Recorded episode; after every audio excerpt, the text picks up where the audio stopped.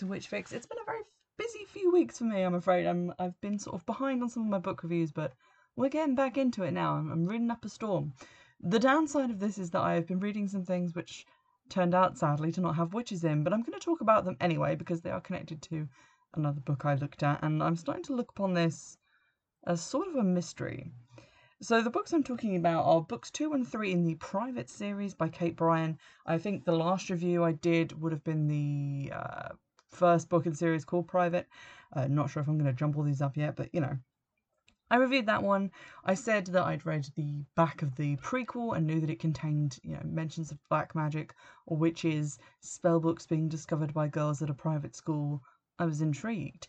And yet someone on Goodreads said, you know, you should probably read the, the full series before you read the prequel. And I guess that kind of made sense because prequels, they tend to be full of references to the like OG books, which you're only going to pick up on if you've read those.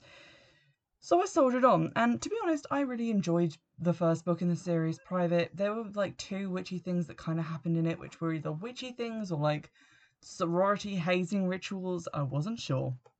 But I was intrigued. I was liking the main character. It was kind of giving me like Cruel Intentions vibes. And I was fully enjoying some guilty pleasure teen read reading.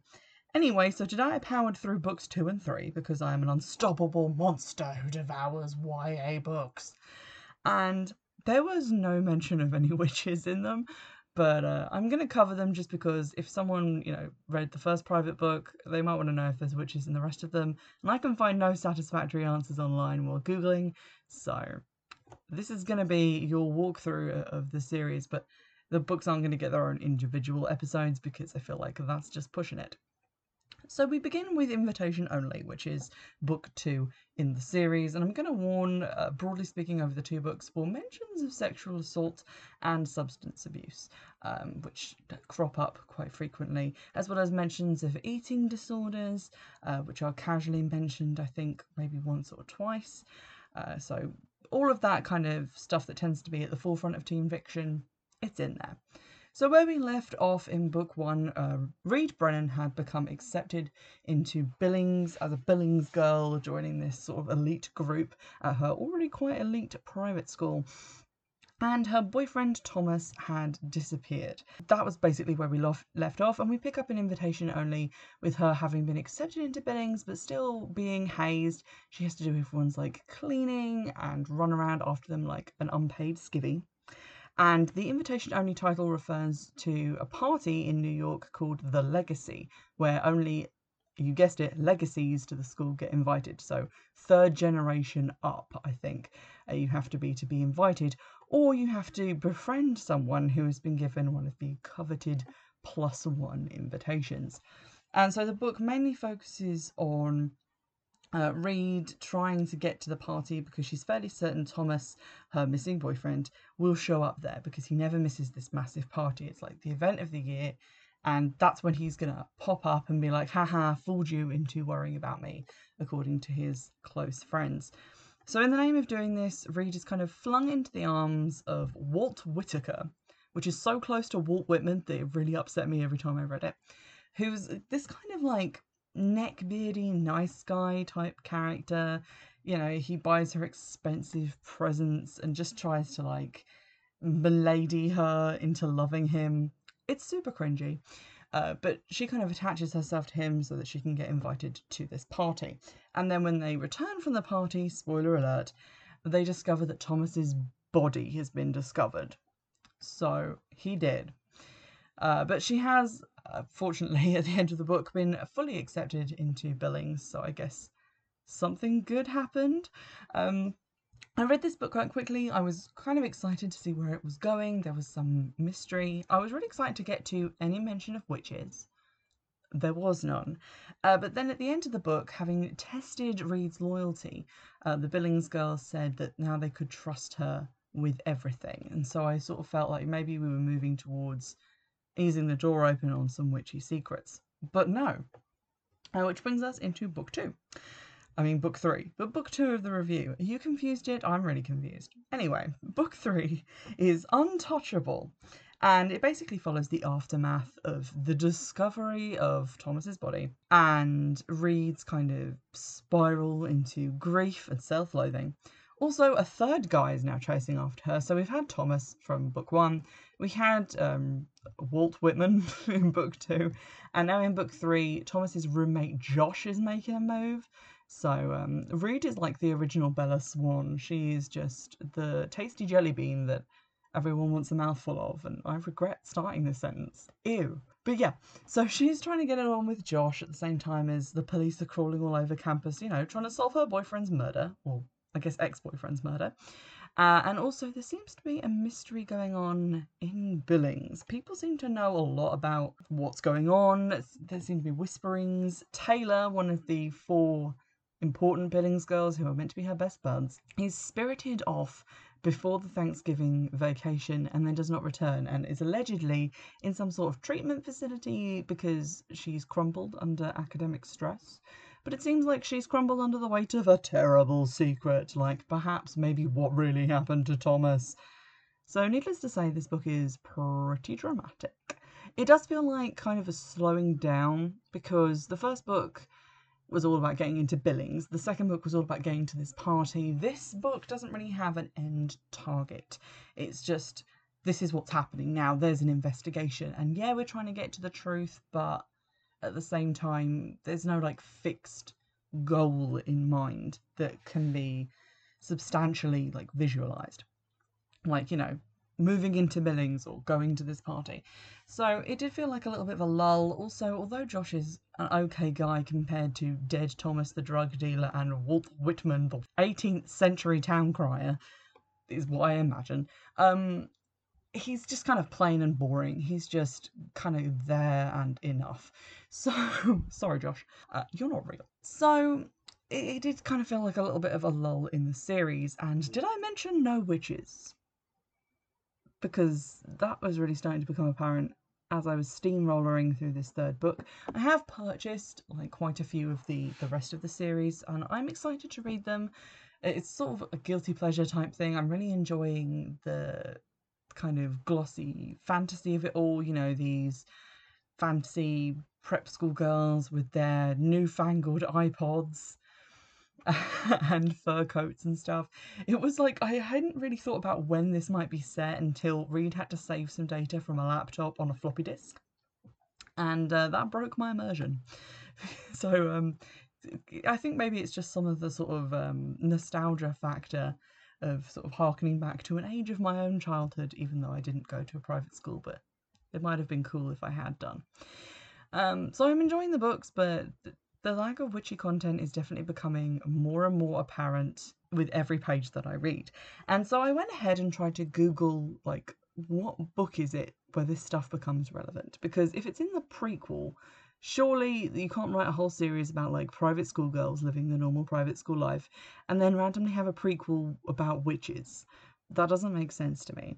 And the only thing that I could find was an allusion to the fact that Reed and I think some of the other Billings girls discover a sort of hereditary line back to the original Billings girls who like set up this whole not really a sorority but kind of a sorority and that that kind of follows on from the prequel in that the prequel is kind of like a flashback uh, to stuff that they're finding out about i don't know if that is then going to feature in the story or just be kind of like a lead in to the prequel.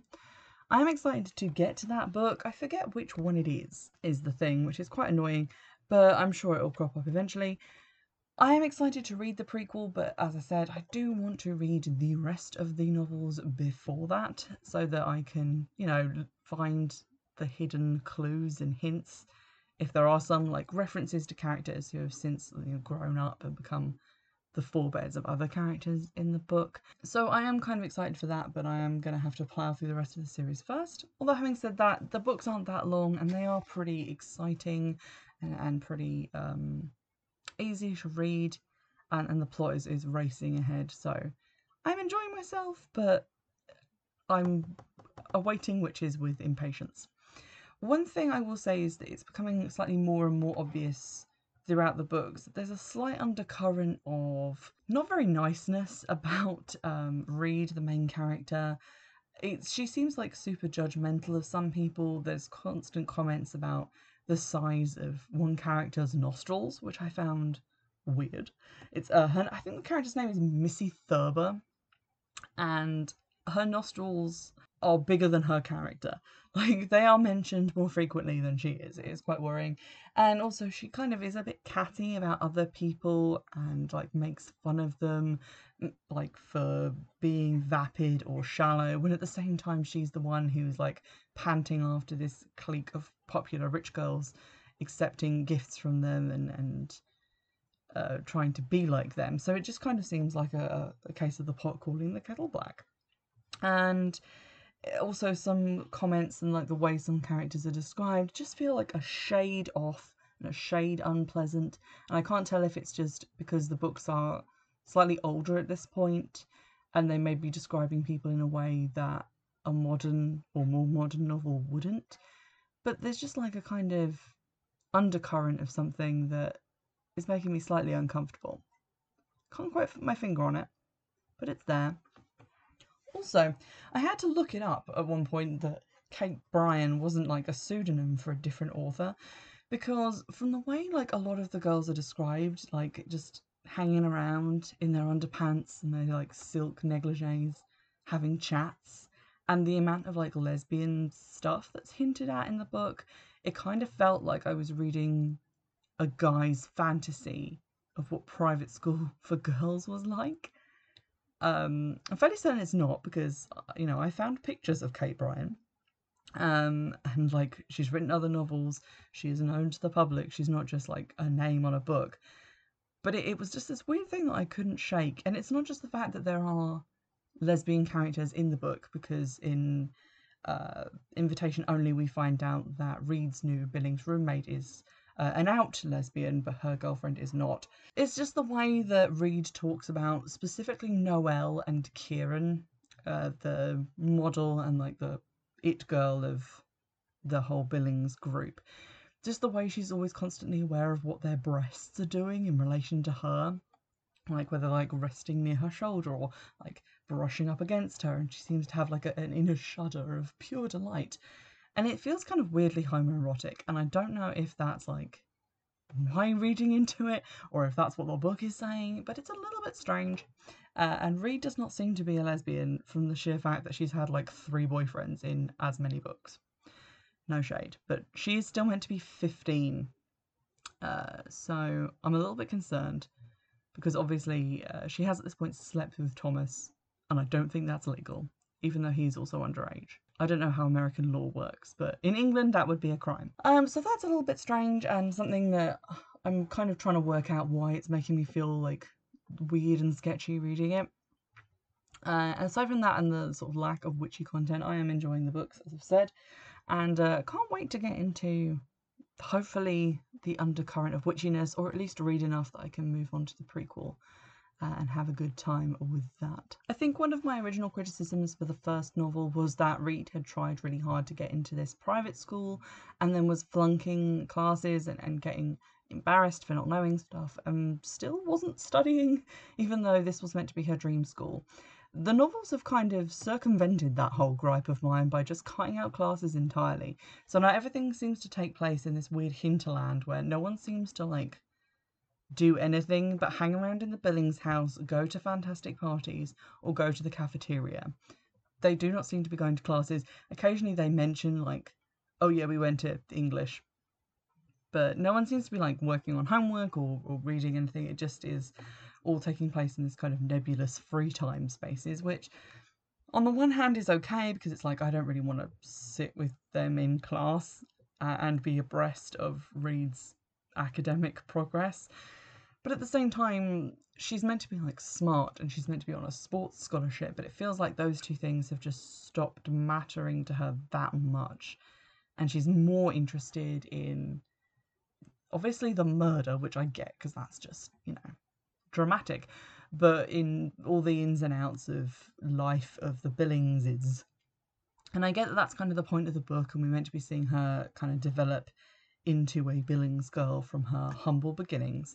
But at the same time, it feels like it's happened really quickly, and I don't know how much more can change over the course of like the next five books. But uh, we shall see, and I will keep you abreast if anything witchy eventually happens. So stay tuned.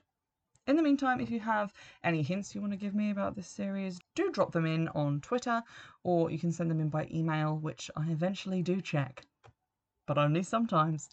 Or you can put them on Instagram at Witchfix Podcast. And in the meantime, I'll see you in the next one. Bye!